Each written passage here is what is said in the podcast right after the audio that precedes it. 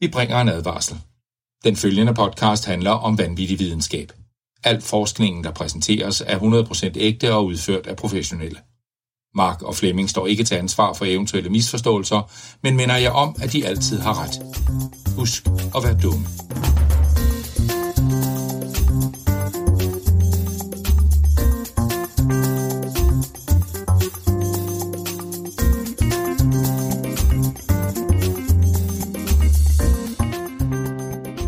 Hej og velkommen til Videnskabeligt Udfordret. Jeg er jeres bioteknologiske kloningsvidunder, DNA-ligeret under erotiske forhold, Flemming. Fotosyntese, polymerase, endoplasmatisk retikulum, Flemming. Ej, jeg ville have sagt endoplasmatisk retikulum. Golgi-apparatet. Golgi-apparatet. Og jeg er en dråbe, Mark Lyng. En dråbe blod, Flemming. You only need one drop. Har du haft uh, True Blood og Twilight Marathon her i juleferien? Mm, ja. ja, ja, Er, det, er det der, at jeg, at jeg er sikker på, at det der det var en Twilight quote? Jamen, det er det. Nej, der skal man bruge, i Twilight skal man bruge mange flere end en blod. Oh, nej, Twilight, der, er, der er quoten, det er... Eller bare tal. Oh. Hvad? Hvad var det? Hvad- Hvad skete der der? Hvad? Hvad, Har du ikke set Twilight? der? Var det rigtigt? Ja, har du ikke set Twilight? Nej, jeg aner ikke, hvad du lige sagde. Det er en det er høre. vildt. hvis han ikke, hvis, hvis, hvad er det, han hedder? Robert Pattinson. Ja. Hvis han ikke var, er det ikke, den hedder? Batman, jo. Hvis han ikke var så pisselækker, så er det den mest klamme pædofilm nogensinde. Han er overhovedet ikke lækker. Han er bare så I The. Lighthouse, der er han. I Lighthouse, er, den har jeg faktisk den har jeg heller ikke set. Det er også en, jeg kan se. Den bør, bør jeg også se. Men, men den, seriøst, det, altså, Mark, en af hovedplotsene i de senere film er, at øh, der er en af dem, der bliver forelsket i en baby. Hvorfor snakker vi om Twilight lige nu? Det ved jeg ikke. Hvad sker der? Det var dig, der hvordan, startede. hvordan har det nogensinde været et problem for dig, Hvad? at- at man skulle blive forelsket i en baby? Nej, jeg siger bare, at det er en, pædo, det er en pædofil film. Jeg, hør, jeg hørte en, øh, et ægtepar for nyligt, som, hvor manden åbenbart yndede at sige, fordi at konen var så meget yngre, at han havde udvalgt hende, da hun sad i sandkassen.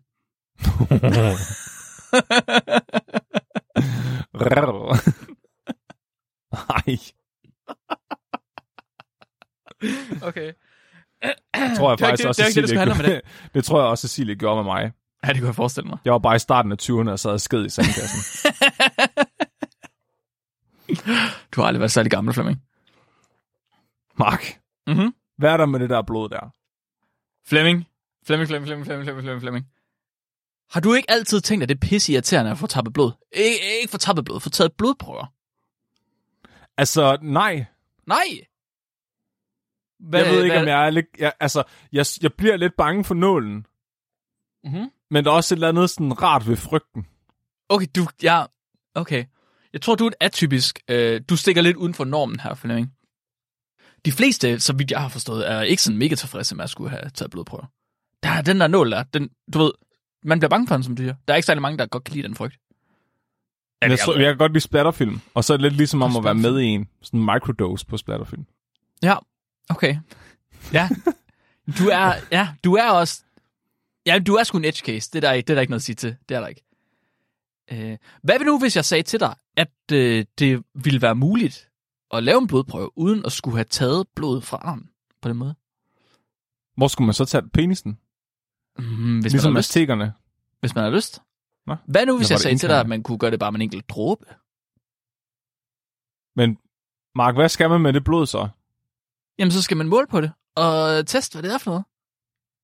Ja, Det var en, nemlig... okay, en dråbe. på en dråbe blod, i stedet for at skulle have taget alle de her kæmpe store blodprøver. Genialt, Flemming. Det var nemlig tanken øh, for biotech-giganten Theranos, hvor Mm. øh, lederen, CEO, Elizabeth A. Holmes, hun øh, for lige godt en måned siden, øh, snart, hal- snart halvanden, to måneder siden, blev dømt til 11 års fængsel. Og øh, jeg er skide misundelig, Flemming. Det vil jeg fandme også. Ej. Jeg vil, ikke, jeg vil ikke dømmes til 11 års fængsel, men den her dame her, hun har formået at, at stjæle milliarder af kroner til sin forskning her. På den her idé her. det, er, det, det er sjovt, fordi hun har de sygeste psycho-vibes. Ja, hun er, hun er vanvittig. Altså, hun ligner faktisk en vampyr. Hun har de der vampyrøjne. Ja. Ja. Ej, det, det, er, det er næsten alt for meget. Øh, men derfor, Flemming, så skal vi i dag tale om den vildeste biotech-enhjørning i menneskehedens historie. Vi skal tale om en virksomhed, der formåede at indsamle mere end 1 milliard dollars fra investorer, såsom Rupert Murdoch, som er en af verdens rigeste mænd. Vi skal tale om en virksomhed, der blev værdisat til 10 milliarder dollars, og som har fået godkendt over 150 patenter. Vi skal Det tale er om- 150 patenter flere, end jeg har. Ja, det er det, Flemming. Det er det. Hvad har du til at stå bag dig, var? Altså, nu har jeg jo set, hvad et patent indebærer. Mhm. For eksempel, at vi snakker om magnetsmykker. Og man kan patentere ret meget, hvis man, Man- gider, at, hvis man gider at skrive nok. Man kan patentere ret meget, ja, det kan du fuldstændig ret i. Så Flemming, derfor skal vi i dag tale om en virksomhed, der kan stå som inspiration for os alle sammen. I forhold til at, ta- at få penge. Elizabeth Holmes, hun er en innovatør, og det har hun egentlig altid været. Da hun var syv år gammel, der designede hun sin egen tidsmaskine med detaljerede diagrammer, som kun en syvårig kan gøre det. Du Mm. ved, frem med farveladerne og farvekridtene og tegne og, og label og sæt på, det her gør det her, og det her, det er mit sorte hul, jeg har lige her, og alt det der. Jeg Præcis. vil gerne tage patent på et firkantet hus med en flagstang ved siden af og en sol henover. Ja, ja, ja, ja. Som niårig, der proklamerer hun for sine forældre, jeg bliver milliardær, og der er intet, I kan gøre for at stoppe mig. Åh, oh, gud. Ikke at jeg ved, hvorfor man skulle stoppe en, ni, en niårig for at blive milliardær. Hvis dit sgu meget 9-årige nice. barn kom og sagde sådan til dig, og sad og lavede patenter Ja. i, i, i sin, altså, inde på sit værelse, hvad, hvad, hvad vil din umiddelbare reaktion være? Fandme afsted med dem. Kom, gør det, gør det, gør det, gør det. Lav penge til far. Kom så. Vi bliver rige her. Satan, vi skal have nogle af de penge der. Det er sgu lige meget, om hun har noget at have det i. Bare at stige afsted. Jeg troede, man var sådan op med bæltet, og så Op over med knæet. bæltet. Hvad? Flemming, man straffer kun for ting, man ikke vil have. På s- Nå, Vil du ikke have en 9-årig til at lave patenter for dig, så du kan blive milliardær? det betyder, prøv at hvis din 9-årige tjener alle pengene, så får du ikke nogen af dem jo. Det er Ah, meget jo. vigtigt, når man opdrager sine børn, at man sørger for, at de aldrig kommer til at overgå en selv. Og jeg er ret sikker på, at som øh, forældre, så har man myndigheden over ens børns penge, indtil da de bliver myndige til selv at øh, styre dem. Mm. De skal sørge for, at de skynder sig. Ja, så man kan bruge alle deres penge, inden det er at... Ja, inden at de selv får rådet ret. Præcis. Yes, yes, yes, yes, yes. Der var ikke nogen, der kunne stoppe Elisabeth fra at blive øh, milliardær. Ikke en eneste. Så Elisabeth, hun startede sin uddannelse som kemiingeniør på Stanford Universitet i 2001. Og allerede på sit første år, der fik hun en vild idé. Hun ville lave et plaster, der på en og samme tid kunne vurdere, om en patient havde en infektion, men også finde ud af, hvilken infektion det var, og også finde ud af, hvor meget antibiotika den patient så skulle have, Mm. og hvilket Ja. antibiotika det skulle være. Det vil jeg også gerne lave. Hun ville gerne lave sygehusvæsenet og stoppe det ned i et plaster. Ja. Ja, og så vil hun gerne lave det fejlfrit. Det fam- så behøver man ikke gå til lægen. Det, åh, det gør man nemlig ikke, Flemming. Ja, nej. Det gør man overhovedet ikke. Altså, man skal faktisk lade være med at gå til lægen. Man risikerer bare, at der, du ved, der er nogen, der laver en fejl. Jeg kunne godt tænke mig at lave en høne, der ligger blødkogte æg Ja. Det, på en øh, og samme tid. Ja. Præcis, hvad du skal. Ja, det gør jeg sgu. Jeg tager, jeg tager patent på ideen med det samme. Ja, gør det lige, Flemming. Så Elisabeth, hun går til sin underviser på universitetet. Øh, det gør hun i håbet om, at der er nogen af dem, der vil hjælpe hende med at udvikle det her plaster her. Men det er der ikke. Elisabeth, hun går til flere professorer, og gang på gang på gang, der bliver hun afvist. Der er simpelthen ikke nogen af dem, der har lyst til at sætte noget som helst i den her idé her. Fandme ellers en god idé. Men så okay. Jeg ved ikke, hvordan du vil have det, hvis det var, at du sad som professor. Du sidder og sådan et... Du skal vejlede unge studerende, og du skal selvfølgelig, du ved, behandle med respekt og sådan noget. Men så kommer der en førsteårsstuderende ind. Der sad jeg våd bag ørerne. Øh, har knap nok klaret, du ved, kemi 101. Ikke sådan helt sikker på, hvordan øh, man betaler en regning, eller hvad skat det er. Og så mm. siger den her studerende til dig, jeg vil godt lave noget, der er umuligt. og så kigger, hvad, hvad vil du gøre, Flemming? Hvad, som professor, hvad vil du gøre? Uh. Nu sidder jeg lige og tænker, fordi jeg har absolut 100% været den studerende på et tidspunkt. Ja, det er slet ikke tvivl om. Flere Men gange. du er stadig det student. Hvordan betaler man skat, ja. Flemming? Ja, Ja. man tager over til mor. Man tager over til mor. Det ved Altså mor. generelt så skat det er noget at prøve at undgå. Ja, det er jeg slet ikke tvivl om. Så spørgsmålet er ikke, hvordan betaler man skat. Spørgsmålet er, hvordan undgår man at betale skat. Mm-hmm. Men det ved du heller ikke. Nej. Nej, nej. Men Mark? Ja? Mark? Hvad har du... Men jeg forstår det ikke, Mark. Så de Mhm. siger nej til alle de her fantastiske gode idéer. det gør de. Har du Den aldrig... en- Se, har, du har ikke... Du har helt sikkert... Du må have pitchet en eller anden idé til Jakob på et eller andet tidspunkt. Det er jeg faktisk ikke sikker på, jeg har. Nej, Ikke, det tror jeg, øh, nej, det har du nok heller ikke. Nej, det har jeg sgu nok ikke. Altså ikke, ikke sådan banebrydende det her. Det er ikke sådan, jeg, jeg har aldrig været den, der sådan har haft de mest innovative idéer, hvor jeg er sådan, det her, det er der aldrig nogensinde nogen, der har tænkt på. Det, er det her, vi skal, det redder hele verden. Hmm. Nej, der, der har jeg sgu ikke været. Det, jeg tror ret tidligt, at jeg fik det der mindset med, at der findes ikke en original idé. Sådan at hvis jeg kan komme på det, er der også nogen andre, der kommer på det. Åh, oh, Mark. Ja, det er lidt Uanset hvor god man er til noget, så er der kinesisk barn, der er bedre til det. Jamen præcis, Flemming. så øh, man, man forstår måske godt de her professorer lidt. Der er kommet en, en ung, 19-årig øh, førsteårsstuderende, der næsten lige er blevet færdig med redokskemi. Og selvom det her universitet, som er Stanford Universitet, de, nok, de sidder med nogle rimelig dygtige professorer, øh, muligvis nogle af verdens bedste forskere, så er det her stadig et projekt, man tager på sig, som er vanvittigt. Altså, det, det, det, det, er et umuligt projekt, man har sat for sig, og det her, det er en førsteårsstuderende, der læser kemiingeniør, der er kommet ind og sagt, jeg vil godt lave plaster, der kan redde verden. Ja, men jeg tænker måske bare, at de har dræbt ideen ved at sige, hvordan. Ja, det, det vil være et godt første spørgsmål i hvert fald. Lige Ja. stille et kritisk spørgsmål. Havde, Der havde hun nogen pitches til det, så? Ikke hvad, ikke hvad historien melder, nej. Nej, okay, fint. Øh, det fik hun senere. Agtigt. Fordi, da der ikke er nogen, der tror på, at det kan lykkes der, så pisser det hende fuldstændig af. Og i 2002, der dropper hun ud, et år efter, at hun har startet på sin uddannelse. Så allerede på sit andet år, der dropper Mm. hun ud, siger, fuck ja, jeg gør det bare selv.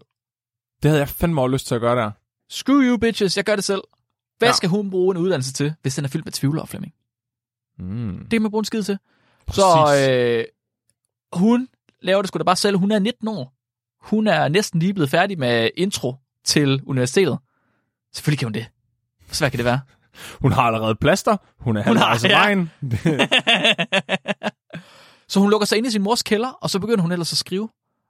Og hun skriver uafbrudt i fem dage. Efter fem dage, der kommer hun ud fra mørket. Og i hånden, der har hun et dokument på 31 sider. Hun har nemlig Åh. startet på sin, øh, sin karriere, som skal blive det eneste, hun kommer til at lave i sin karriere nogensinde. Hun har skrevet sin første patentansøgning. Hendes manifest. Hendes manifest på 31 sider. Uh, Og det er sådan lidt med den her historie her, fordi jeg fortalte allerede i starten, at hun er blevet anholdt på grund af Theranos, og Theranos de har en, en vis politik om, øh, de kalder det en total secrecy policy. Og det betyder, at der ikke nogensinde er blevet udgivet noget fra dem, der indeholder noget som helst form for data. fuck, det skulle vi have, Mark. Ja, det er en virkelig, virkelig god idé. Hver gang, at, at hvis vi laver en godsøjen fejl på podcasten, ja. jeg bare sige, at vi har faktisk data på det, men vi har en total secrecy-ordning, så vi Præcis. kan ikke fortælle, hvad vores kilder er. Ja, desværre, det er øh, confidential. Det ligger bag lås og slå. Det er noget, Ja. som kun indvidet får, får lov til at se. Det kan godt være, at vi siger, at Antarktis er 10 gange dybere, end der står på Wikipedia. men det har vi gode grunde til at gøre. Ja, vi ved Som, ja. mere end I gør. Det var det, de gjorde. De havde simpelthen alt til at ligge inde bag lås og slå. Så du kunne aldrig nogensinde få noget som helst data ud af det. Hvilket gør det lidt svært for os, som øh, forskningspodcaster, der kigger ind i forskning, at researche til det her Mm. emne. Right? Hvordan, hvordan researcher man til, til et emne, hvor man gerne vil tale om data, hvis ikke man kan få lov til at se noget data? Ja. Heldigvis, så er der én ting, som Theranos de har publiceret, og de har publiceret rigtig, rigtig, rigtig meget af det, og det er deres patenter. Så mm. alle, alle 150 plus patenter, de ligger offentligt tilgængelige, så man kan gå ind og downloade dem. Og det har jeg ikke gjort. Åh, oh, ja, ja, okay. Så jeg har simpelthen downloadet alle de her patenter her. Jeg har læst igennem en god slat af dem, ikke dem alle sammen. Nogle af dem var meget... Øh, virkede som om de var duplikater, uden rigtig at være det. De havde forskellige numre, mm. men var meget, meget ens alligevel. Så jeg har også fået fat i patentet, som er hendes... Det var det, der senere blev godkendt patent øh, på hendes allerførste opfindelse. Og det er det her plaster her. I patentet, der står der, at Elisabeth, hun har udviklet et plaster, der er to lang og en halv bred. På det her plaster, der sidder der en måtte med mikronåle, et vist antal mikronåle, der står ikke på mange, og hver mikronål er lige så tyk som menneskehår. Åh oh, nej, Mark. Ja, ja. Okay, så en ting er, at den er to lang, uden at have enheder. Ja. Men en anden ting er at sige tykkelsen på et menneskes hår. Mm. Mm. Altså, det har vi jo set i en videnskabelig øh, arbejde før. Øh, fra 1830'erne, hvor de havde opdaget øh, blodceller, og de kunne ikke blive enige om, hvordan man skulle måle dem. Nej, det er rigtigt. Det er rigtigt, det havde jeg glemt Og faktisk. så, øh, fordi de brugte menneskehår under mikroskopet, men de fandt ud af, at alle menneskehår er ikke lige tykke. Det er rigtigt. Og så prøvede de med menneskehår fra en 9-årig pige, men det fandt de jo ud af, at 9-årige piger har heller ikke lige tykt hår. Ej, desværre. Ja. Ja, det var, det var de enheder, hun brugte. Så de her mikronåle her, de lå som måtte på plasteret, og det var så meningen, at man satte plasteret på, og så tog hele den her måtte her og blev stukket ind i huden, og så kunne nålene suge blod op. Så kunne de blande det med en væske, og så kunne de føre det igennem sådan et system, der blev drevet af en osmotisk pumpe. Sådan at, du ved, de, høj koncentration kører hen mod lavere koncentration. På den måde, så kunne man køre blodet hen over et aggregat, altså en, en maskine i virkeligheden, som normalt er rimelig stor, hvor de ville analysere, om det kunne identificere patogener, sygdomsfremkaldende bakterier. Det hele vil blive drevet af et batteri, der leverer strøm til måleudstyret, men også til en trådløs transmitter, der så sender signaler tilbage til en computer, hvor det her microarray data, som det hedder, det automatisk bliver analyseret, og så derefter så sender det signal tilbage til plasteret om, at nu skal plasteret administrere det korrekte antibiotika i den rigtige koncentration fra et reservoir, der også sidder i plasteret. Det vil hun have i et plaster, der var to lang og en halv bred. Det er altså, øh, vi snakker så om meter, kan jeg ud. Ja, øh, det har hun ikke skrevet, som du selv siger.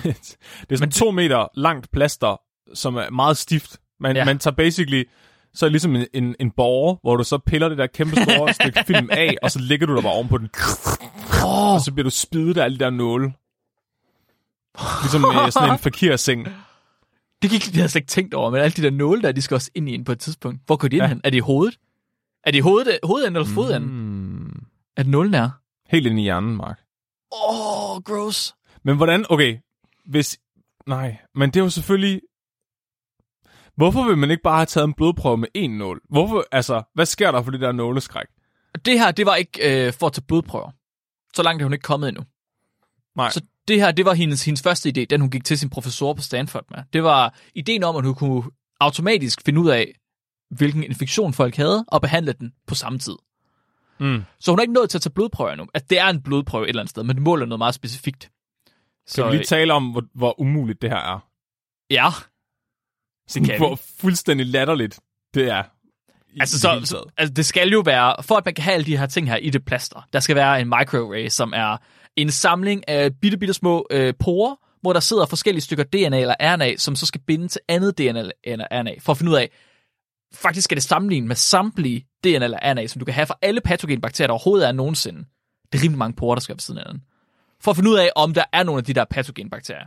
Det er Men en ting. udvinder den overhovedet DNA'et på bakterierne? Men Det er den vel nødt til, fordi DNA'et skal jo binde til det. Der, der er ikke nogen proces i plaster, der gør det. Nej, fordi det kræver ligesom om, at man dræber bakterien for at få DNA'et ud. Ja, det gør de ikke. De tager bare Plus, blod. at hvis du, hvis du allerede har blodet i prøven, Mm-hmm. Så får du højst sandsynligt bare dit eget DNA ud. Ja. Ja, så det skal, det er også, i, i overtal. det skal også være specifikt for, at det kun er for patogenbakterier, ikke for menneske-DNA. Det vil sige, at du Ja. skal finde en sekvens, der kun passer på bakterierne, som ikke passer på mennesker. Det er fucking svært i forvejen. Ja, så hvis du har, hvis der er sættet et eller andet på din hud eller på plasteret, som ikke har noget med infektion at gøre, Ja. så kan det være, at du lige får en vancomycin indsprøjtning. Selv hvis plasteret virkede. det har jeg faktisk ikke tænkt over, det har du ret i. Ja. Men det er sygt. Altså, jeg arbejder inde på, på klinisk mikrobiologi inde, på OH, og jeg ser, hvordan de finder... Altså, når, der, når folk sender prøver ind for at finde ud af, hvad det er for nogle bakterier, der er i dem, hvor stort et arbejde det er, det er faktisk virkelig kommet bag på mig. Altså også hvor grundigt det bliver gjort. Men, mm-hmm. men de har sådan en kæmpe, kæmpe stor maskine på størrelse med et køleskab. Okay, så kæmpe stor var den måske heller ikke. Den er, den er større end to gange en halv plaster. Hvor de putter øh, bakterierne ind i, og så bliver de banket i stykker med en laser, og så måden, de eksploderer på, gør faktisk, at de kan vurdere med ret stor nøjagtighed, hvilken art det er. Ja, det, okay, det tog mig en lille tid at finde ud af, hvad du mente. Det er en masse spektrometer, du mener. Jamen, det er ikke rigtigt. De kalder det en, jeg tror, det hedder en mal... Oh, Moldy, jo, det, det- er et masse, det er et massespektrometer, men det er et bestemt et. Ja, Moldy er bestemt for at få massespektrometri. Hvad? Ja, Moldy men, er bestemt, ja. ja, men det er ikke... Det er ikke um...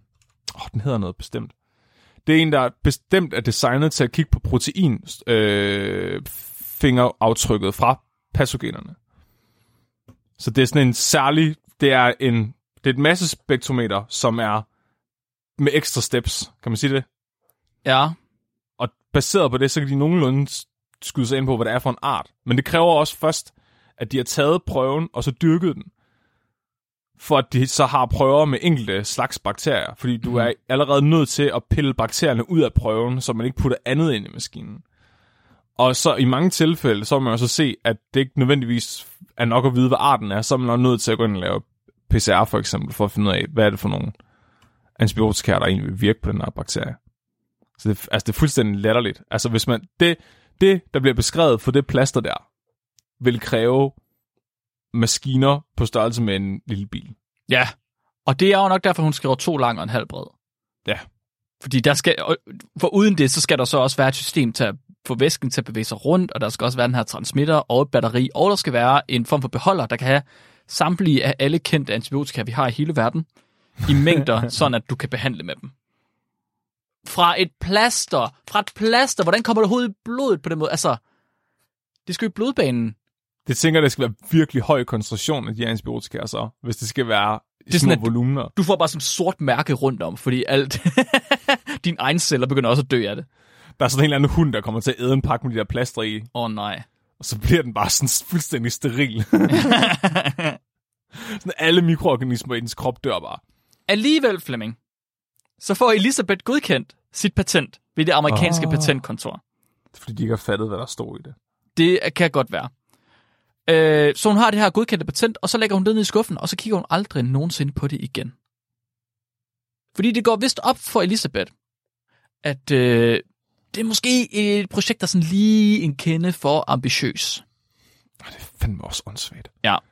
Mest fordi, at hun har, hun har svært ved at bygge noget af det, som hun egentlig siger, der er i patentet. Hun har, hun har faktisk ingen prototyp.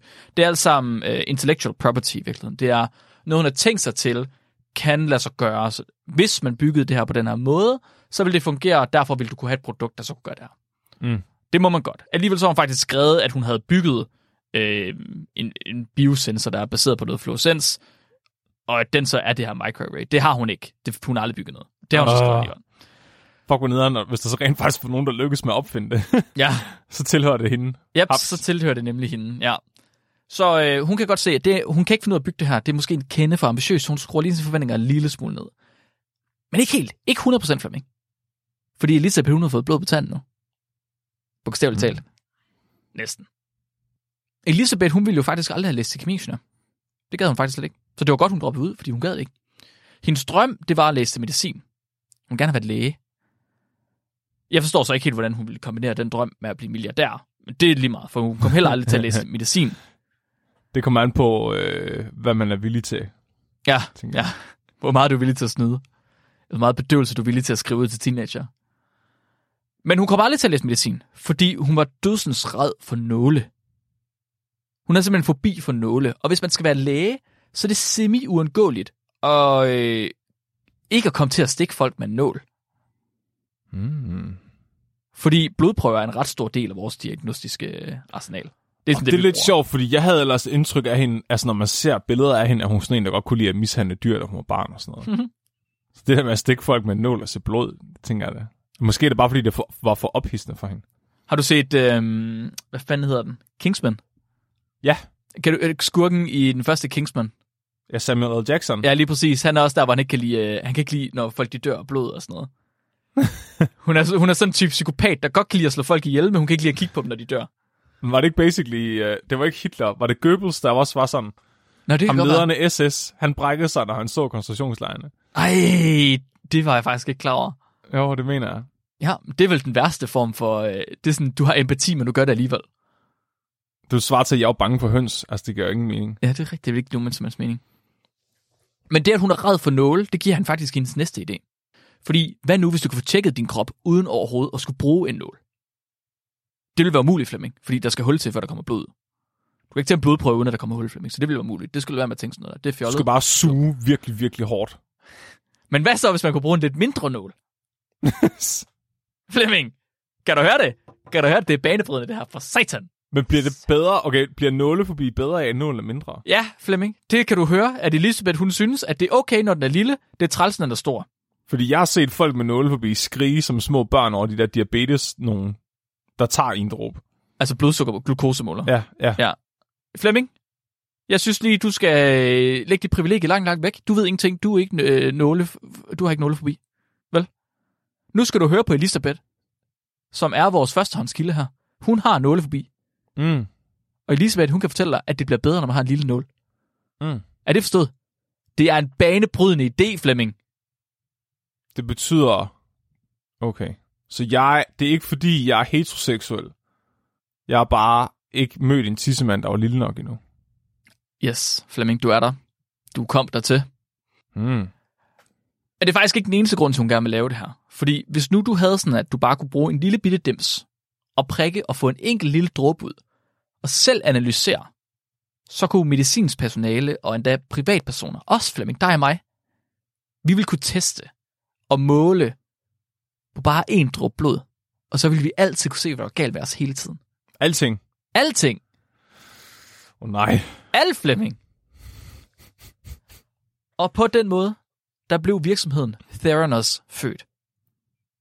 Så Theranos, den er bygget på øh, ideen om, at det skal være muligt at udføre dusinvis af blodanalyser på bare nogle få dråber blod.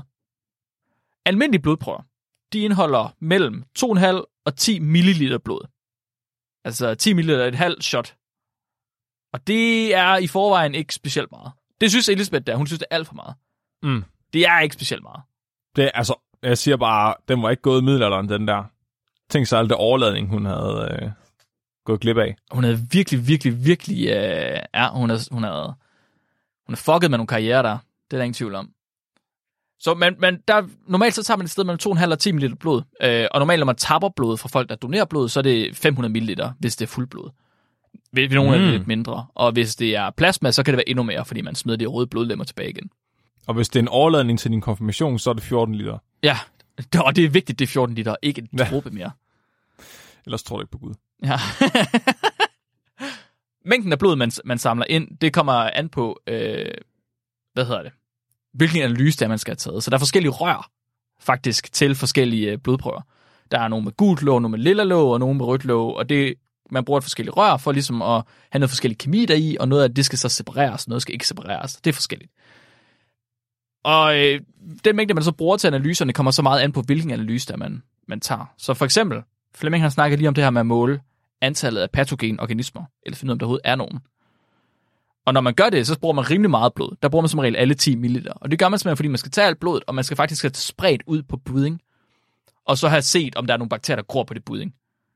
Og der er man bare nødt til at have rimelig meget blod, fordi at der er en meget lille mængde af bakterier i vores blod. Så for at man overhovedet kan finde dem, så skal man have pænt meget blod. Mm. Ligesom det der med at brænde regnskoven for at finde Bigfoot. Ja, ja, ja, ja, det er præcis det samme. Hvis man i stedet for måler biomarkør for cancer, eller man måler metabolitter eller sådan noget, så kan man som regel bruge et, et mindre volumen. Så bruger man også et massespektrometer, som Flemming har snakket om lige før. Et andet massespektrometer, øh, eller en HPLC, eller noget i den stil.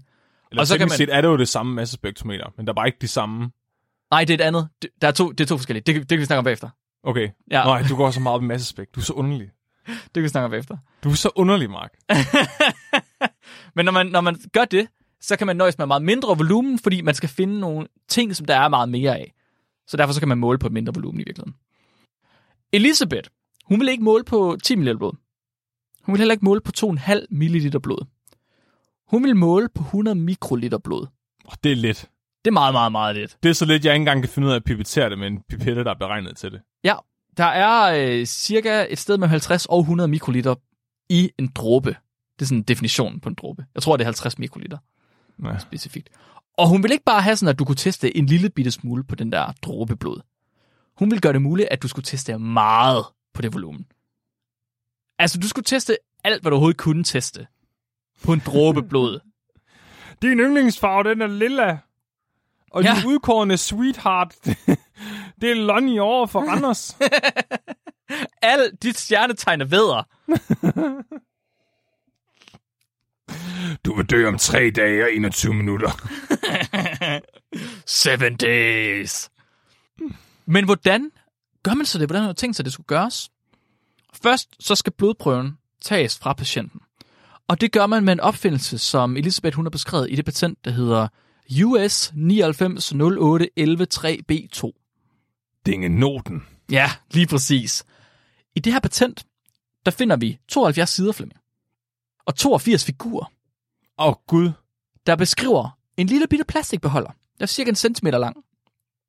Plastikbeholderen, den har to nåle, der kan mm. skydes mm. ud af en fjeder. Så kan du sætte plastikbeholderen, så kan du sætte plastikbeholderen på en finger. Mm. Ud, på, på fingerspidsen er en god idé, så mm. gør det mindst ondt bagefter. Og så kan du skyde med din nål. Og så trækker nålen sig tilbage igen. Og så er der simpelthen en kammer, der kan blive fyldt op med blod. Og så sidder det inde i plastikbeholderen. Du kan godt høre, det er et banebrydende instrument, det her, ikke? Aldrig Det nogensinde lyder tænkt rigtig før. meget som blodsukkermåler. Hvad? Stop. Nu Nej. stopper du, Flemming. Undskyld. Det er aldrig lavet før, det her. Bortset fra, at det er lavet før. Det er en blodsukkermåler, bare lidt mindre. Mm.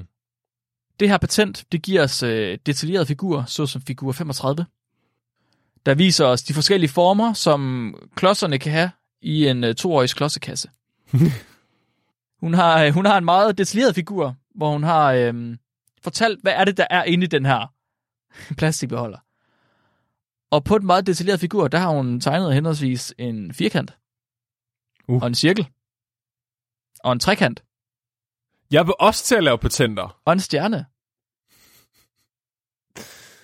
I hver, I hver af figurerne er der så prikker. Der står ikke, hvad prikkerne er. Der står ikke, hvad de er til for. Der er bare prikker. Der er enten tre eller fire prikker, men der kan også være 18 prikker. Er det bare hende, der har haft et nervøst sammenbrud? Der er bare ikke nogen, der har opdaget det. Jeg ved det ikke. der var en eller anden, der begyndte at tegne ting sådan. "Uh." Ja. Måske har de bare hyret et børnehavebarn til det. Eller også er det fordi, at hun aldrig nogensinde fik lagt de der farvelader fra sig. Mm. Altså de der farvekridt. Det er, sådan, det er bare den måde, Elisabeth hun laver patenter på. Hun gør det med, med farvekridt, fordi det er det, hun har lært. Jeg får Svend og Eskild til at lave patenter øh, til næste år julegave. Ja, det er hele familien. Det er en god idé. Det er en traktor. det ligner overhovedet ikke en traktor. Meget originalt. Flemming, det siger man ikke til barn. Det er ikke en traktor, det er en helikopter. Lige før. Okay, den kan laves om. Hmm. Det var smart. Hvad er det smarte ved den helikopter så? Den kan faktisk også lave sig om til en lastbil. Ah, okay, det har jeg aldrig set før. Det må vi hellere patentere med det ja. samme. Ja. Og du siger, det er sådan, den ser ud i detaljer, og øh, hvad er målenheden på det der? Det har vi ikke. Det er fint. Ja. Ja. Og så tager vi den med i lommen, og så går vi ind på, øh, på tech. Mm. Og så øh, finder vi den øh, dygtigste ingeniør, og så siger vi bare, jeg vil gerne lave en traktor, der kan lave sammen til en helikopter, der kan lave sammen til en lastbil. Jeg har et patent på det. Kan, hvornår kan vi gå i gang? Jeg har et patent på det. Og kæft, hvor har jeg patent på det, mand. Men så den her beholder her, den hedder, hun kalder den for nanotainer.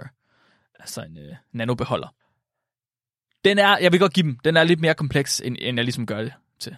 Så øh, den, den er, det er ikke bare, du ved, klodserne til en torisk klodsekasse. Mm. Den fungerer nemlig også som inputbeholderen til Theranos' hovedmaskine. Det, som de har baseret hele deres virksomhed på. Uh. En maskine, Flemming. Mm. Edison. Maskinen Edison. Mm. Fordi Tesla mening, var taget. Eller? Tesla var taget, desværre. Meningen var ikke bare, at man skulle tage den her nanotainer, tage blodet ud af nanotaineren, og så stoppe det her blod over i forskellige andre måleinstrumenter. Det er sådan, det har vi allerede gjort. Det gør vi jo med de der rør, vi har. Det kan godt være bedre, Flemming. Man skal tage nanotaineren, som allerede har blod i sig. Så skal man stoppe det ind i en stationær computer. Og så skal den stationære computer fortælle dig alt, hvad du overhovedet har lyst til at vide om dig selv. Åh oh, nej. Den skulle ind i én maskine, der kunne lave samtlige tests. Edison, den skulle både kunne lave PCR-reaktioner, den skulle også kunne centrifugere, den skulle have et kamera, den skulle have et mikroskop, den skulle kunne tælle celler, den skulle kunne måle lys og fluorescens, den skulle kunne skrige så højt, den kan ødelægge DNA, den skulle kunne have en pipetterobot, skulle den have en prøvebeholder med reagenser til samtlige 250 forskellige diagnostiske tests, så skulle den have, kunne holde prøven, den skulle også kunne holde kyvetter, pipettespidser, og så skulle den også have en skraldespand. Nå. Så hvor stor tror du, den har været, Flemming? Altså, det er jo et laboratorium, du lige har beskrevet. Ja, det kan man sige. Jeg vil godt have et laboratorie. Det kunne være Så rigtigt. hvis man nu tog et laboratorie og tog alle tingene, og så bare klasse... Ja, det er selvfølgelig et laboratorium, der har det hele. det, Ja, Det, det er nok mere end egentlig, hvad, hvad jeg har fået lov til at lege med. Ja, du må ikke lege med cytometeret, Flemming. Det har jeg faktisk gjort. Ej, satans. Det har jeg. Jeg brugt det til at, jeg brugte det til at sortere mine øh, lortebakterier med. Den gik garanteret i stykker lige med det samme. Nej, jeg, jeg formåede faktisk ikke at knække nålen. Hold da op. Imponerende. Ja. Ja, ja. Du er dygtig, Flemming. Ja, men jeg tænker, altså hvis du tog alle de maskiner og klasker dem oven i hinanden, uden at have nogen sådan idé, altså hensigt med, at de skulle kunne kommunikere med hinanden og sende Mhm. prøverne rundt mellem hinanden, så, så tænker jeg, at de har været på størrelse med en halvanden campingvogn. Halvanden campingvogn. Ja, du kunne godt kaste ind på halvanden campingvogn. Jeg tror, at det sted, hvor vi studerede, det laboratorium, vi var i der, de havde fordelt det, så det var over et noget større område. Men jeg tror, hvis du virkelig massede dig sammen, så kunne du godt være i halvanden campingvogn. Og så havde en dværg okay. gik rundt mellem maskinerne og Ja. ja. til, til prøverne. Det kunne også bare være et barn. Nu vil jeg gerne lave en Flemison. Ja. Må man godt? Nej, man må ikke købe dværg. Nej, og du må heller ikke lave den her maskine her, for der er taget patent på den, Flemming. Desværre. Nej, jeg sagde Flemison. Nå, undskyld. Der er ikke trekanter med prikker ind i, der er cirkler med prikker ind i. Der var også cirkler med prikker i. Vi er mere holistiske. Ja, det kan jeg godt se. Jeg jeg er med dig, Flemming. Jeg tænker også, det må være på størrelse med et laboratorie. Altså, det var, mm. Halvanden campingvogn virker sgu ikke helt dumt. Det var ikke meningen. Den skulle være cirka lige så stor som en stationær computer. Oh, fuck. Fra 1922. Ah, nej. Nej, nej, nej, nej. Ideen var, at enhver person skulle kunne eje en Edison, og have den til at stå ude på deres badeværelsesbord. Sådan de hver morgen lige kunne tage en blodprøve, stoppe den ind i Edison, og så kunne de lige køre samtlige af de der 250 diagnostiske tests, og så kunne de finde ud af, hvad der var galt med dem. Prøv lige at overveje, hvor overvældende det må være for en hypokonter at have sådan en maskine. Åh, oh, fuck. Det er sådan en ting, jeg, jeg, var, jeg overvejede, om jeg skulle gå ind i det, da jeg researchede det her, men der er virkelig, der har været sindssygt meget debat på, om det overhovedet er en god idé at give folk mulighed for at undersøge sig selv hele tiden.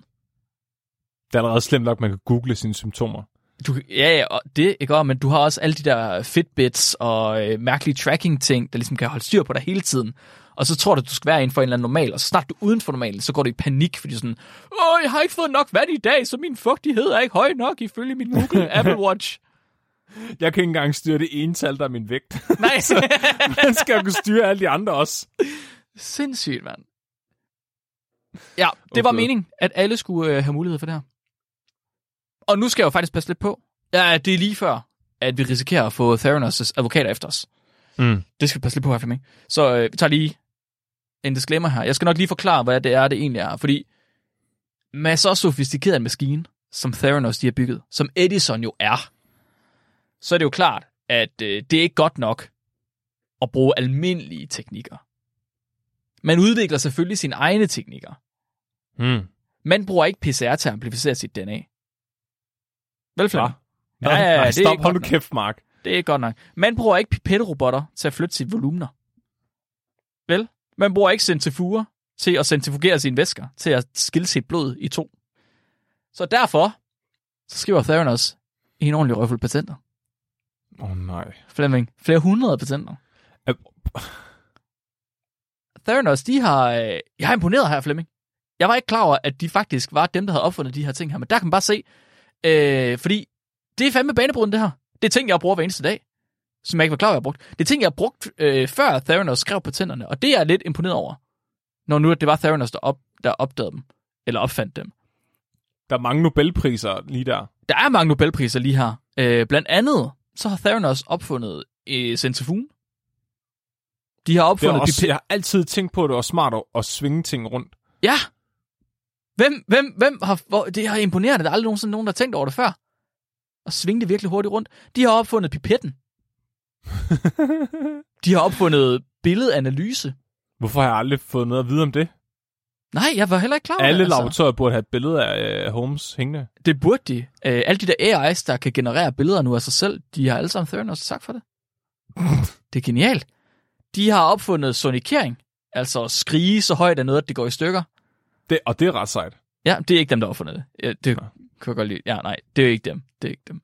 Øh, de har også opfundet systemer, der kan tage imod vatpinde. og så har de holdt opfundet, og nu bliver det lidt nørdet, jeg ved det godt. Hold jeg nu tror, lige fast. Har, nå, ja. De har også opfundet nukleinsyre amplificering, Flemming. Hvad? De har opfundet PCR. Mark. Men de har ikke opfundet PCR, fordi det er ikke PCR, Flemming. Det lover dig. Hvis ikke Theranos havde eksisteret, Flemming, hvis ikke Theranos havde været der i 2014, så havde Carey aldrig fået talt med sin selvlysende vaskebjørn. Det er dem, der er skyld i, at Carey han så molekyler dans foran sig.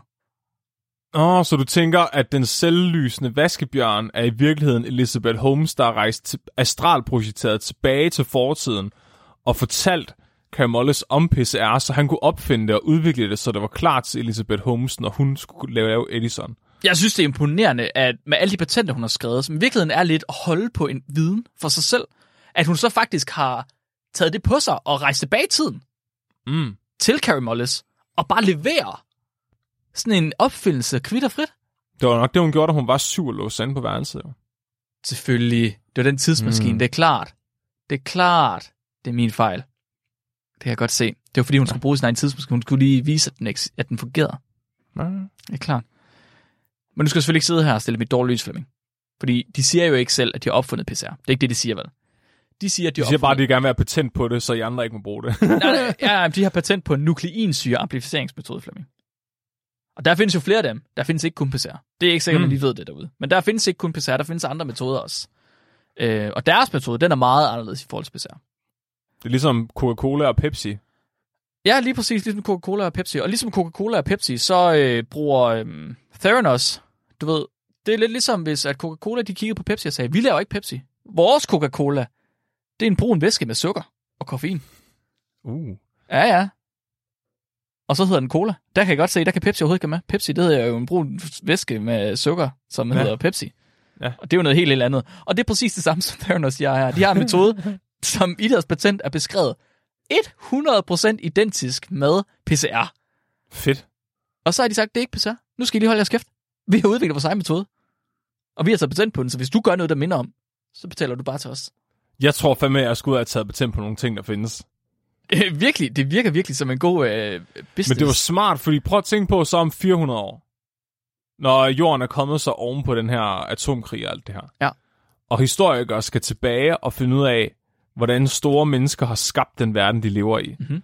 Så kan de kigge, og så kan de se, wow, Flemming Damgaard, han opfandt både bilen og hønen Han opfandt hønen. i 2023. Det er imponerende. Patenterne ligger lige her.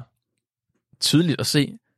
Du ved, når, når alle andre render rundt i, i den her øh, atomvinter og prøver at overleve og kæmper for mad og sådan noget, så sørger jeg bare for at brænde alle andre beviser på, at der er nogen, der har opfundet høns og biler før mig. For eksempel fossiler. Ja, Brænder ja. alle fossilerne. Og efterlader kun patenterne. med mit Efter navn at på. kun patenterne. Ja. I en fin lille trææske med, med hønsefødder på. ja, det bliver ligesom de der Dead Sea Scrolls ind i en grotte, finder de dem. Ja. Det sidste brik, der manglede i at, at kortlægge fortiden. Og så snart der er en eller anden sindssyg arkeolog, der kommer frem og siger, jeg har faktisk fundet en høne i fossil... Øh, hvad hedder det? Så er det fringe, Ja, så fringe, nemlig fringe science. Lige så er det ikke en, main, så er det ikke en main, mainstream. Præcis, øh. Med så vild en liste af opfindelser, så er der ikke noget at sige til, at investorerne, de er elle vilde. Kæft, man, alle kaster penge efter Elisabeth og efter hendes vanvittige opfindelse. Sådan et, wow, en måde at amplificere DNA på. Vi kan få et DNA til at blive til to DNA. Det er genialt. En måde at svinge væsker virkelig hurtigt rundt og separere dem i faser. What? Hvorfor er der aldrig nogen, der har tænkt på det før? Det er jo sindssygt. Det er jo en vanvittig metode, du har fundet på her. Det, men det må vi hellere kaste nogle penge i. Det er tydeligt, at det giver mange gange igen. Men det er faktisk ikke kun investorer, som øh, Theranos de har op i ærmet. Og det er ikke kun deres øh, patenter, de har op i ærmet. Åh, det er så sindssygt, at der er nogen, der har... Åh, det er virkelig... Hvordan kan man have så mange penge, at man har råd til at investere i det her, og så stadig være så ukritisk? Ja, det er vanvittigt. Men det lykkedes mig at finde en gammel liste over de prøver, som man kunne købe hos øh, Edison, eller på Edison-maskinen, før at Theranos det lukkede ned. Og igen, så er det bare imponerende. Det er sådan, kæft, hvor har de bare opfundet den dybe tallerken igen og igen og igen og igen, fordi de gør nogle ting med blod, som bare overhovedet ikke var klar over, man kunne gøre med blod, Flemming.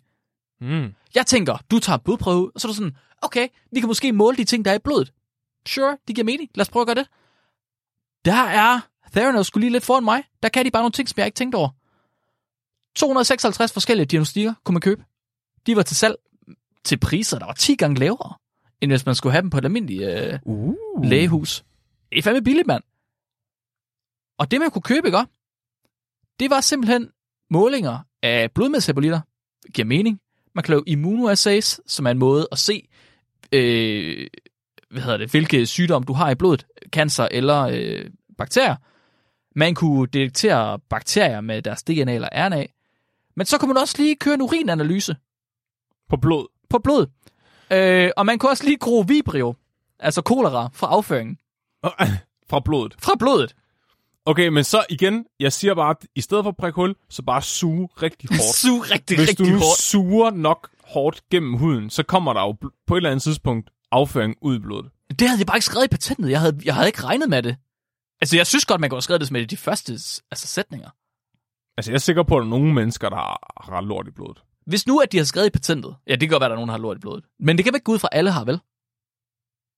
Men hvis nu de har skrevet i patentet, det her er en blodsukkermåler, der kan suge så hårdt, at vi kan tage afføring fra dine fingre, så havde jeg sgu med været sådan, det er fandme i orden. Det må altså, jeg godt et lave. eller andet sted, hvis man har nålefobi, er det så egentlig ikke mere humant at så stikke det op i numsen, for der er hul i forvejen. Og Er så bare forvejen? suge så hårdt i numsen, at der kommer blod ud. Jamen, så kommer der jo hul. Der er jo ikke hul til blodet i numsen. Hvis der er det, Flemming, så Men skal der er jo heller ikke hul til numsen i blodet. Nej, det er rigtigt. Du har fuldstændig ret. Ja. Du siger nogle ting, som jeg ikke øh, havde regnet med, at man kunne sige som menneske. Der, er jo ikke, der er jo ikke hul til numsen i blodet. Det er du fuldstændig ret i. Det er der ikke. tak, Mark. Jeg troubleshooter her. Man kan godt høre, at du, øh, du vil tage en PhD. Ja. det handler faktisk om, at min PhD er- er baseret på lort i blodet. Jamen, det er rigtigt. Ja. Jeg er faktisk skal- ekspert i mit felt. Altså, vi er enige om, at der ikke skal være lort i blodet, ikke? Øh, Juridisk set er jeg jo faktisk egentlig ekspert i lort i blod. Er du det, juridisk set? Juridisk set, min PhD handler om det. Ja, men du har jo ikke lort i blodet, har du det? Nej, men det er jo det, det, er jo det jeg forsker i. Jeg tror ikke, det er meningen. Er det det? Jeg forsker jo i lort, der er kommet ud i blod. Hvorfor? Hvorfor er det der? Det skal ikke være der. Nej, men det er fordi, der er gået hul. Der kan du bare se, der er gået hul. Det var ikke meningen. Nej, der er nok nogen, der har brugt en nål. Jeg er jo Detective Pikachu, der prøver at finde ud af, hvordan der kom hul. Hvordan kom der hul? Kom du ud? Ja, kom hullet skal der først. Eller, ja. Hvorfor er der lort i blodet? Mm. Laver det der? ja. Er det nogle gange, hvor du laver en omvendt og siger, hvorfor er der blod i lortet? Uh. Men det er kun derhjemme på dit eget toilet. Ja, det spørger mig selv om hver morgen, Ja, puha, når jeg kigger ud i børnenes sandkasse. Men for helvede Flemming, indtil videre, ikke? Og så lyder alt det her jo pissefedt. Den her dame her, hun kan fandme alt. Hun kan opfinde nye ting, der allerede eksisterer, men så er det helt nyt og noget helt nyt. Og så kan hun samtidig lave afføringsanalyser på blod. Fandme, det er smart. Kæft, hun kan mange gode ting. Så er det jo klart, investorerne, ikke? For satan, giv, hun skal have nogle penge hende der. Afsted med dem, ikke? De brækker dollars op til hende. Mm. Kom med nogle penge fra satan. Det er nyhedsgiganten Rupert Murdoch. Det er milliardæren Tim Draper. Det er stifteren af tech-virksomheden Oracle. Og det er mange, mange, mange flere. Det er bare tre af de mange navne, der stod som bidrager til Theranos' milliardkapital. Joe Biden, han besøger Theranos. Han besøger deres laboratorier, og så udtaler han sig bagefter, at det her, det er fremtidens laboratorier. Get out of here, you bitches. I har overhovedet Men han har, altså Joe Biden har uden tvivl lort i blodet. har, jeg skulle lige sige, har I lort i blodet? Nej, så gå hjem med jeres laboratorier. Kan ikke bruge dem til noget. Han så muligheden i det her. Det skal- fandme, der skal være noget lort i blodet. Sleepy Joe. Det lykkedes Theranos at få en aftale i hus med den amerikanske detaljvirksomhed Walgreens. Kæmpestor øh, sådan Walmart-agtige ting, ikke? Hvor mm-hmm. de sælger tøj og alle mulige mærkelige ting. Det gør de baseret på et studie, som Theranos de har lavet sig med Pfizer. Altså dem, som var med til at lave den første coronavaccine. Hvor øh, Pfizer de øh, åbenbart gav topkarakter til Theranos. Og til Edison, til maskinen. Hvad? Sådan, yes, kæft, det er godt det Pfizer der. som dem, der har lavet coronavaccinen. Jeps, de er jo en øh, biotech-gigant. Der er helt sikkert mikrochips i de vacciner, vi har fået, folkens. 100 procent. De har simpelthen kigget på de der, på, på både Theranos og Edison, og så har de sagt, fem stjerner, lort i blodet, det skal vi have noget mere af. Mm. Kæft, man kan ikke gøre det med det. Og øh, det betød simpelthen, at Theranos de skulle levere Edison-maskiner til samtlige 8.000 Walgreens apoteker i USA. De skulle diske op med 8.000 maskiner. Så kigger de på hinanden, så siger de, nå, fuck. Det er mange penge. 8.000 halvanden campingvogner med milliarder, ah, ikke, måske 100 millioner plus i udstyr. Ja, noget i den stil. 100 millioner plus vil jeg godt gå med til, ja. Det, det er en god. Det er en god Ja. slat. Ja. For uden så havde de også samarbejder med det amerikanske militær, med en stor association, der hedder GlaxoSmithKline, og med flere private hospitaler. Ja, det amerikanske militær kommer også lige så snart det lyder whacked. Ja. Hvis de ikke var en del af den her historie, så havde det været legit. Nå, kan vand tale i telefon? Hmm. men men så, snart de er med, så snart de er med, så er du også sådan lidt, ja, okay, jeg ved godt, hvor det her det går hen. Ja, den der delfin, skal den der tale engelsk? Hmm. Åh, oh, det amerikanske militær. I må aldrig stoppe. Men Flemming, lige pludselig, så er det som om, at der begynder at være problemer med det her. Det er jo bare ikke bare en dans på roser. Hvem skulle have troet det? I 2015, der står Walgreens og har ventet i flere år. Og de er sådan lidt, hvad satan? Jeg spurgte efter 8.000 maskiner. Jeg Mm. har kun fået 41. Var det meningen, at de maskiner skulle bruges i klinikker eller sælges til privatpersoner? Nej, det var meningen, at ja, de skulle bruges i klinikker, så øh, Walgreens har deres egne apoteker, som folk de så går ind, og så kan man købe Mm. whatever. Men du kan også få taget blodprøver derinde af en farmaceut eller en læge eller et eller andet. Nå, Det var så meningen, at du skulle have en, en lille stand ved siden af med et lille bord, hvor du så kunne have en Edison-maskine på, og så kunne du selv gå hen, og så kunne du købe en af de der nanotainers, og så kunne du stoppe den ind i, og så kunne du købe en diagnose. En, en, fuck, jeg vil så gerne til USA. Ja. Så kan man komme ind og sidde på julemandens skød, og så bagefter gå ind og få taget en blodprøve, mm-hmm. mm-hmm. få øh, båndene passet og tage på restaurant, og så lige handle ind, og uden, uden nogensinde at være gået ud af en bygning. Genialt. Alle burde bo i malls. Ja. Det er så smart. Ja, så Walgreens, de står der og venter på 8.000 maskiner. Og de har fået 41. Og de har ventet mange år efterhånden. Altså, hvorfor... Øhm, vi mangler, I har leveret cirka 200 gange for lidt. Nå. Det, det er lidt mindre, end jeg havde forventet. Øh, kan I ikke levere nogle flere? Men de leverede nogen. De leverede 41. Problemet med de 41, det var bare, at de kunne ikke rigtig udføre nogle af de tests, som de sagde, de kunne. Nå, Så alle de der 256 tests, der var til salg, de kunne ikke rigtig laves.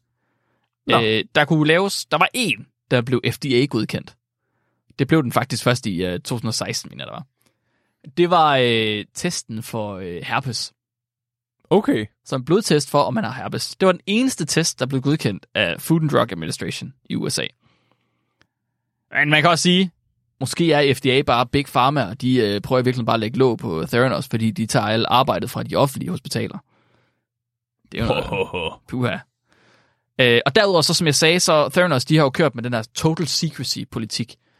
Og det betyder, at der ikke findes nogen som helst form for resultater eller information fra virksomheden. Fordi det må ikke forlade virksomheden overhovedet. Så snart man øh, foreslog det, så blev man fyret, basically. Sådan. Den eneste måde, det måtte komme ud på, det var i form af et patent. Og derfor så findes der ikke et eneste videnskabeligt studie for Theranos i nogen mm. videnskabelige tidsskrifter. Det var, det, det, nogen synes, at det var lidt suspekt. Det var sådan lidt, det er fedt, at de gør det her. Hvor er jeres data? Fungerer det? Hvorfor er der ikke flere maskiner? Hvorfor kan I ikke lave nogle tests? Og øh, den 16. oktober i 2015, der bryder alt i brand for Theranos. Så The Wall Street Journal de udgiver en artikel med overskriften Hot Startup Theranos has struggled with its blood test technology. Øh, ikke sådan mega clickbaity i forhold til, hvad det egentlig var, den sagde. Fordi den her artikel her er i virkeligheden en kæmpe whistleblower-artikel, hvor en gut, en journalist, han fik fat i øh, en af medarbejderne fra Theranos, som var sådan lidt, jeg har fået nok, jeg skal fucking ud herfra. Det var den dværg, der havde siddet inde i plastikkassen. Var sådan, det er for varmt herinde, jeg gider ikke mere. Luk mig ud! Fordi ellers så havde der været sådan en total mundbind, mundkur på alle medarbejdere. Alle havde fået at vide, hvis du siger noget, så retsforfølger vi dig, og vi slagter din familie med jura. hvis du nogensinde gør noget her, så ryger du fucking under bussen. Og det viser sig. Hvem skulle have troet det? Theranos, øh, Theranos' Edison-maskiner, de har aldrig nogensinde virket. Nå, De var i stedet klistret sammen af gamle, genbrugte limdispenser. Og øh, de indeholdt stort set ikke nogen som helst af de modul- moduler, som de havde påstået. Og lidt ironisk, så selvom de var sat sammen øh, af de her øh, limdispenser, så kunne de ikke hænge sammen. fem stjerner af Pfeiffer. Så. Pfeiffer, ja. Så man laver en, øh, en limdispenser og prøver at sætte den sammen, men så falder lågen af hele tiden. Lågen og dimser og sådan noget, det falder af hele tiden. Og den kunne slet ikke regulere temperaturen inde i maskinen, sådan overheat konstant. De kunne overhovedet ikke få den til at fungere. Og de har altså arbejdet på det her siden 2004, og det er nu 2015. Der er intet, der virker for dem. Det er imponerende, hvor længe det lykkedes dem at holde det skjult. Ja, det er virkelig, virkelig imponerende. Hvordan, at, hvordan Walgreens ikke har opdaget, at de bare har fået sendt, altså, nogle gamle limdispenser, der er limet sammen. Jamen, det er så syret. Jeg tror, at det, de har fået sendt, det har måske været sådan en karosseri fra en stationær computer, som bare ser lidt flot ud, og så har der ikke været noget inde i den. Mm. Så de har bare, de har bare snydt dem totalt, fordi de har, det er det, de har gjort. Theranos, de har snydt alt og alle, og de har gjort det med vilje. Det er ikke engang, fordi de har prøvet. Fordi det, de, det de investorerne har fået at vide, at alting virker. Nogle af dem har endda fået demonstrationer. Joe Biden fik en demonstration. Men det, de har gjort, det er, at de har taget blodprøverne. Så har de smidt dem ud, og så har de taget almindelige blodprøver fra andre folk, og så har Nej. de kørt dem på almindelige maskiner. Fuldstændig Så folk- ligesom man ellers ville gøre. Folk har ikke engang fået rigtige svar på de prøver, de har fået til en tiendel af prisen. Der var cirka 2.000 mennesker, der nåede at købe tests på de der Edison-maskiner, som var sat ud, de 41, der var sat ud.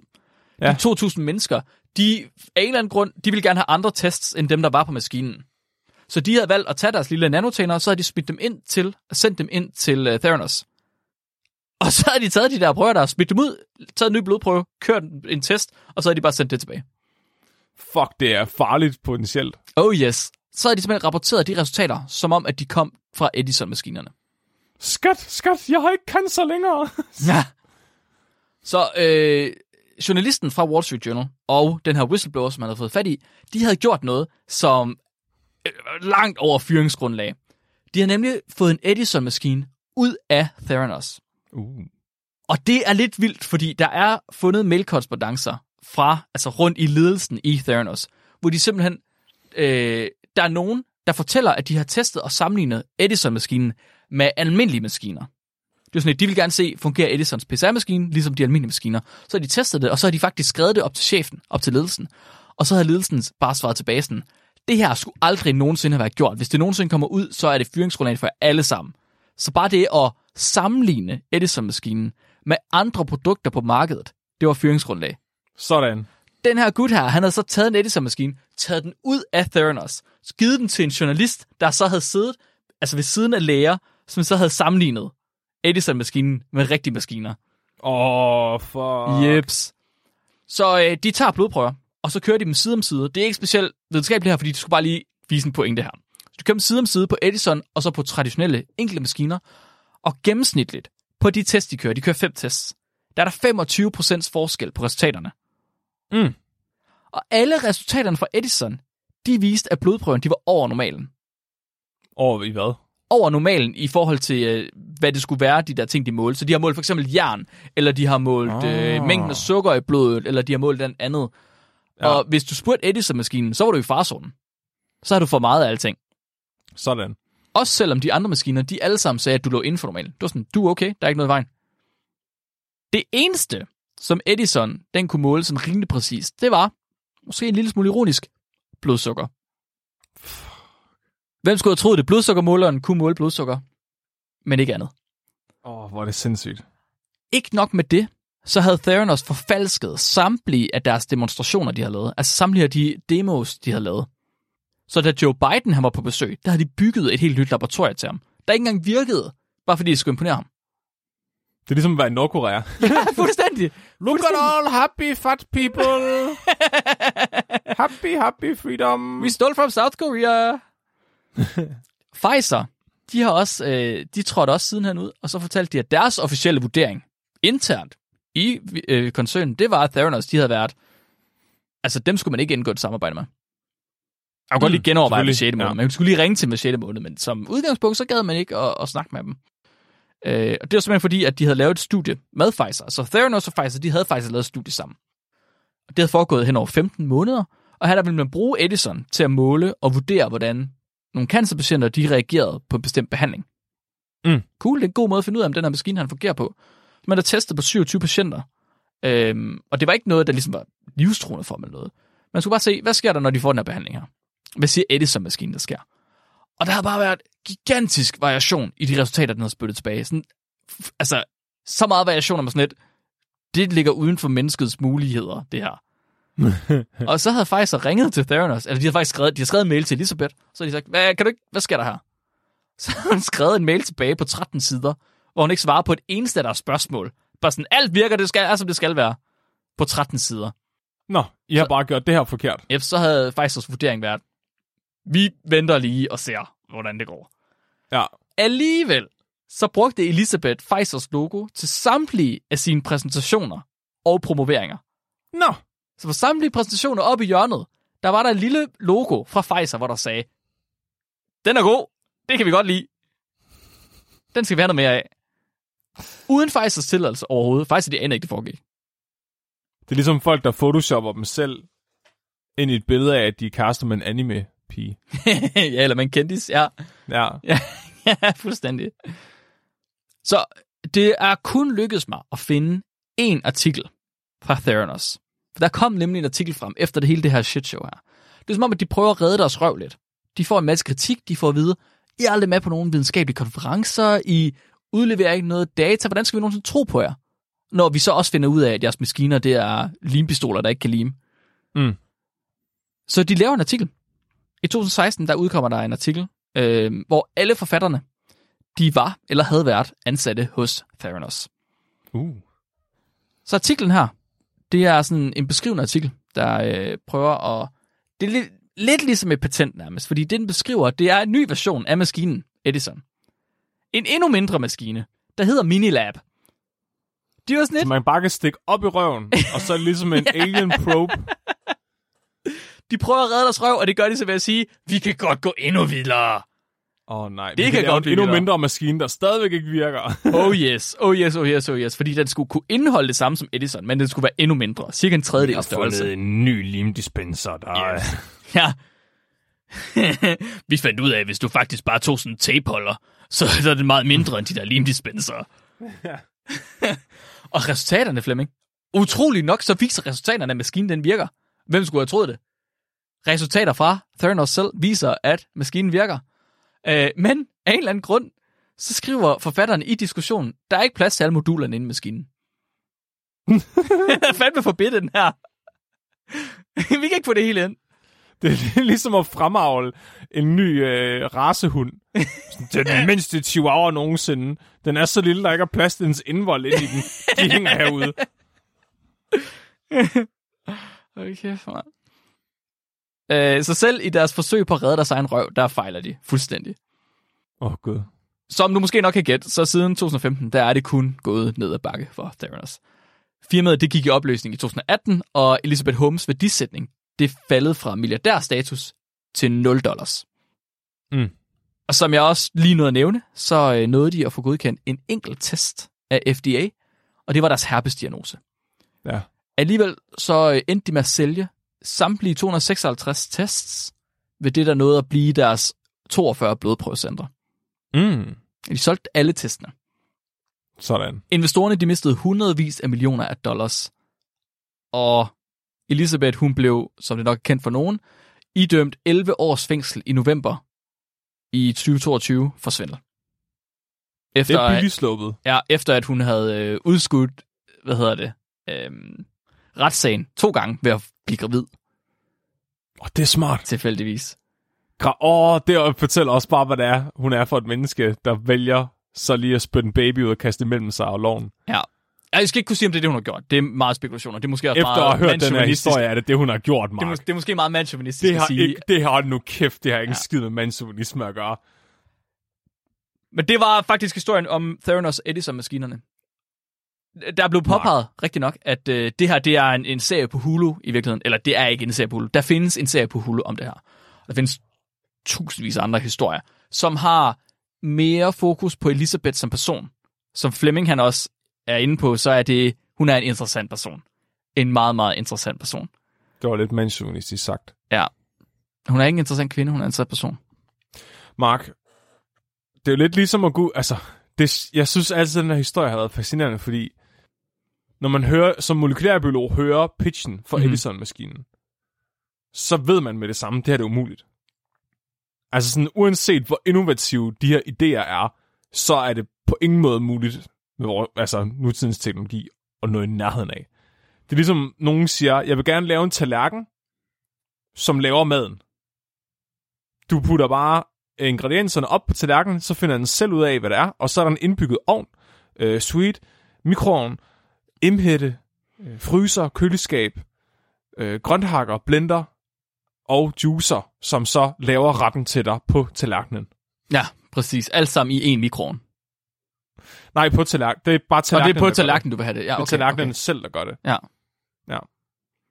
Ja, nej, det er, det er vildt. Og jeg, der er nogen øh, læger og molekylærbiologer, whatever, forskere, som så har været ude efter, at det kom ud, og så sige, ja, ja, vi vidste jo godt. Vi kunne godt se det, når vi hørte, når, da vi hørte det, der grinede vi, at vi fnøs af det. Haha, det er fint nok, og det er super. Det giver jeg ikke en fuck for. Ikke en fuck.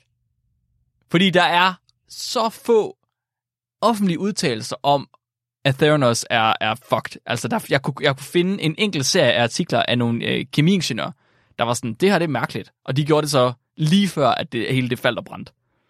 Mm. Men alle de andre der, det er sådan, de kan bare sidde i deres lænestole og være filosofer og sige, ja, ja, vi vidste jo godt. vi er jo meget kloge. De har ingen fuck Er, det ikke, er det ikke det, der er meningen? Ja, nej, Flemming, nej. Han noget at have det i for satan. Mark. Men så hvis man... at finde et biotech-startup, jeg lige kan call. ja. Men så hvis man vil høre, hvis man vil øh, vide lidt mere om hende som person, så øh, skal man helt sikkert tage og se den der serie på Hulu. Hvis man kan få adgang til Hulu, eller finde den et eller andet sted. Hulu Bulu. Hulu Bulu. Ligger den ikke inde på Netflix eller sådan noget? Det, jeg tror ikke, den ligger på Netflix, nej. Jeg tror nemlig, at Hulu har den eksklusivt. Jeg tænker bare, eller Disney Plus måske. Jeg tænker bare, at øh, det er fucked med 11 år. Ikke fordi, at hun har snydt. Ikke, ikke det der med det økonomiske svind. Det var sådan, det tænker jeg bare, at de kunne lade være med at in- investere i noget, der er så dumt. Ja. De ved, når de investerer i noget, at så risikerer de at miste pengene. Mm-hmm. Jeg tænker mere på det der med at sende falske svar ud på blodprøver, Ja. der muligvis har sådan virkelig stor impact på folks helbred. Der er nogen, der har skrevet et studie om, øh, hvilken eff- altså, påvirkning det har haft på de her mennesker her. Jeg har ikke læst det studie, jeg har kun set overskriften i min research. Men der er nogen, der har været ude og spørge dem, hvordan har I det, og så set på, hvad er mulighederne i, hvad de har fået at vide af forkerte ting. Tak for det, Mark.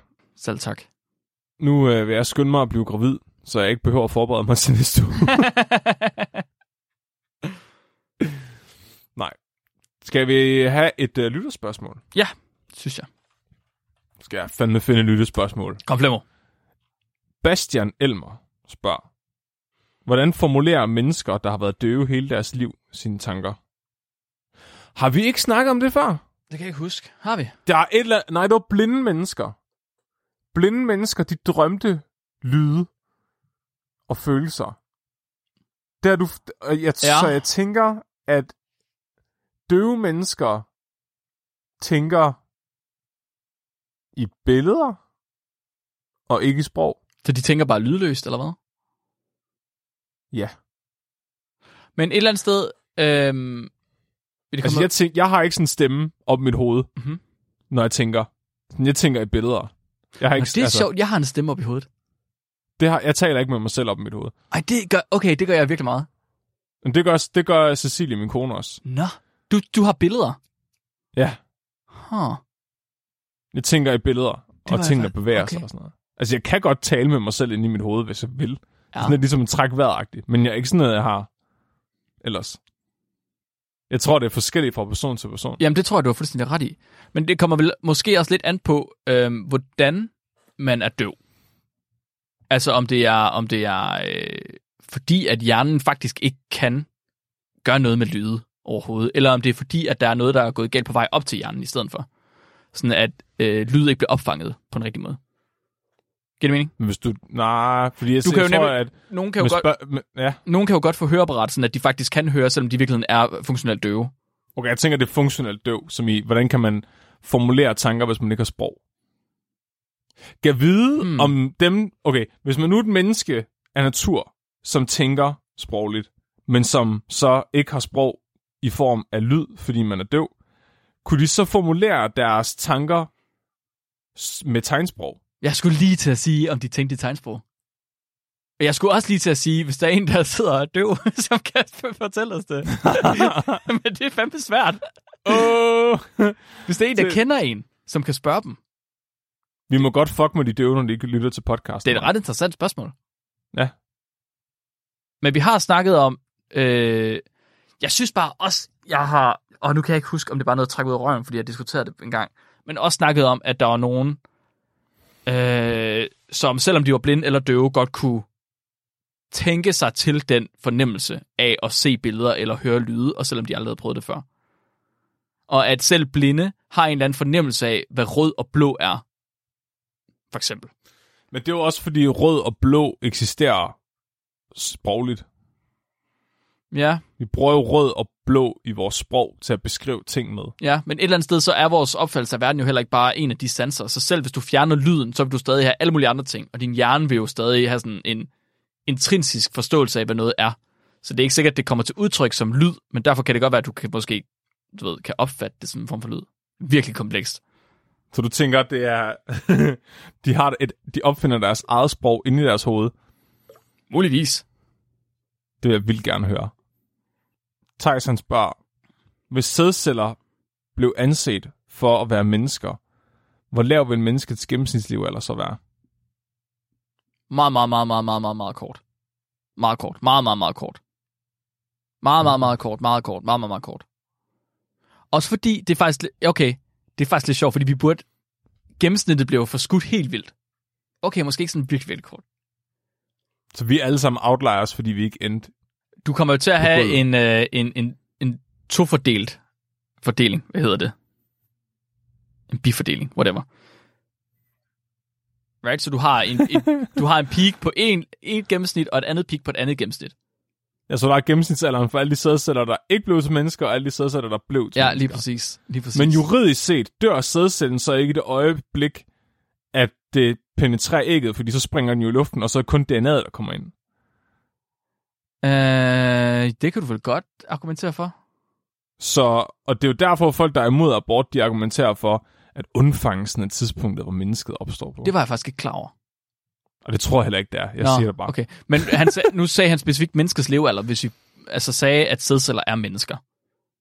Lad os Men lade så kunne man jo lige så godt sige, hvad nu hvis høns også blev anset for mennesker? Hvor meget vil menneskets levealder? Hvorfor kan man det? Hvorfor kan man sige, hvorfor kunne man lige så godt sige det?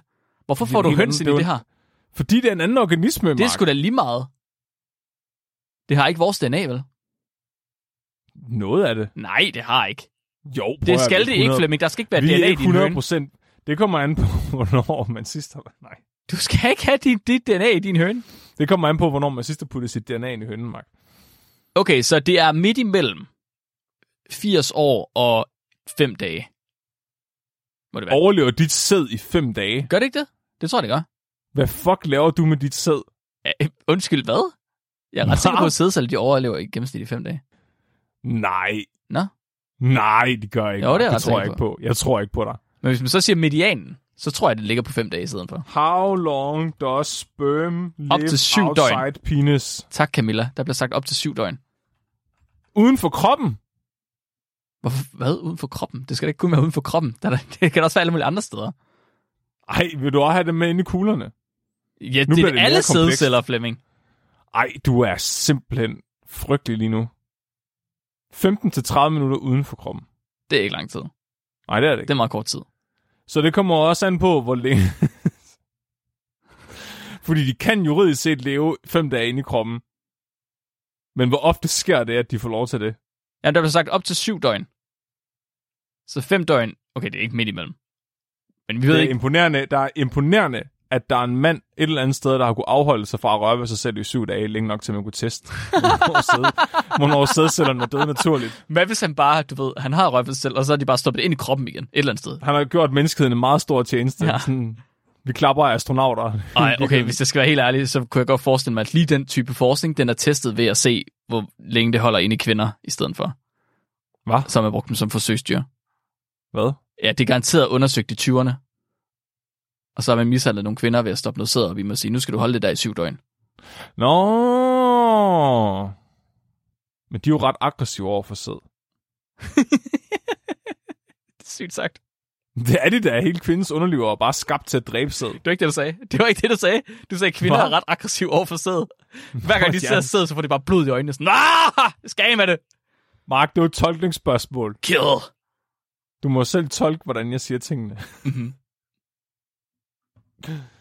Så et sted, okay, mellem, bliver vi enige om? et sted mellem 5 dage og 80 år. Men prøv nu at høre, der er jo aldrig nogen der lader deres sæd være inde i fem dage. Hvad har du lyst til at sige? Et sted mellem halv time og 80 år. Er det ikke lige, det er det samme? Nej, nej, men det er jo ikke et sted imellem, fordi hvor mange sædceller er der i en portion? Der er Øh, flere millioner. Øh, ja, en milliard, er det ikke det? Så det er jo en, en milliardende del. Nej, fordi det så er det nemlig lige præcis, så skal du tage medianen. Okay, ikke helt, men du skyver det rimelig meget. Så, så vi ligger tættere på sædcellerne, det er klart. Men du ligger stadig rimelig højt oppe på grund af alle menneskerne, det bliver ret gamle.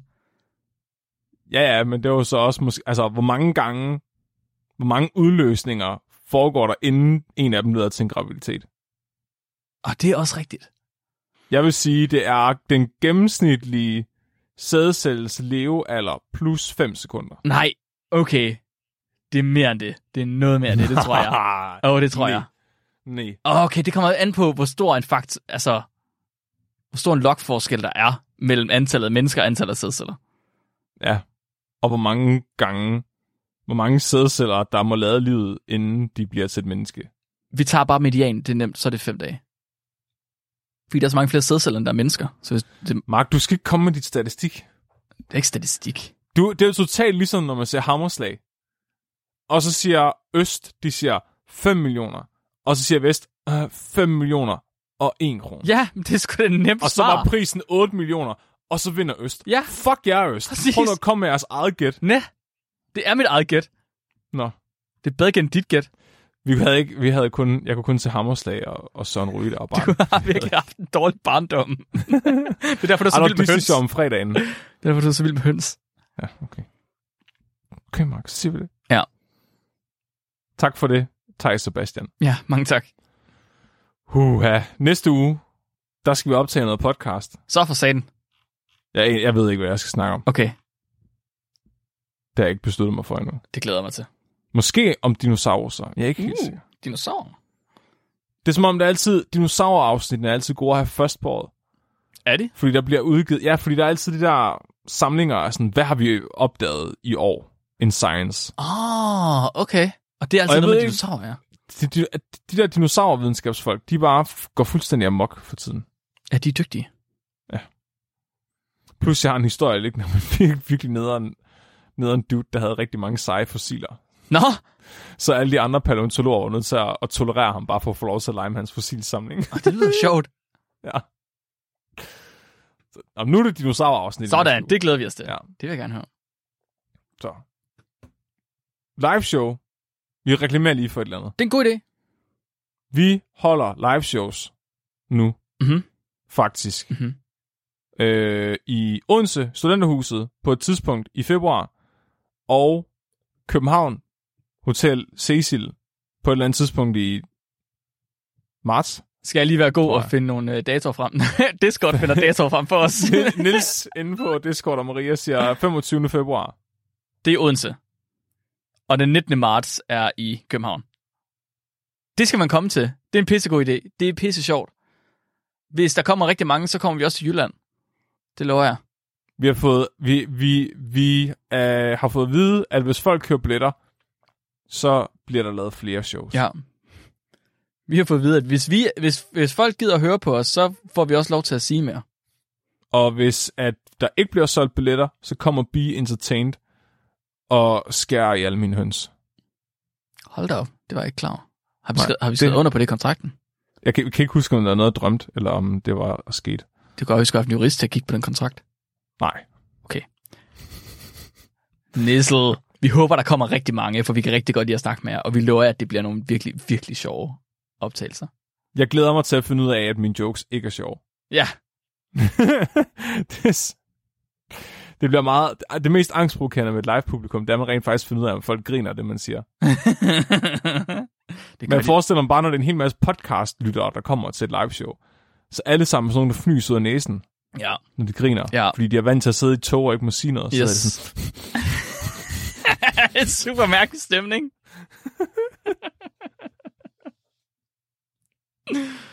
Åh, ja.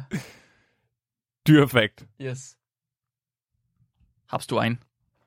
Ja, det har jeg faktisk. Nice. Camilla skriver ind, pingviner har knæ. Det er ubehageligt. Er det ikke noget med, at deres knæ sidder inde i deres krop? Jo, de har, de har vel så...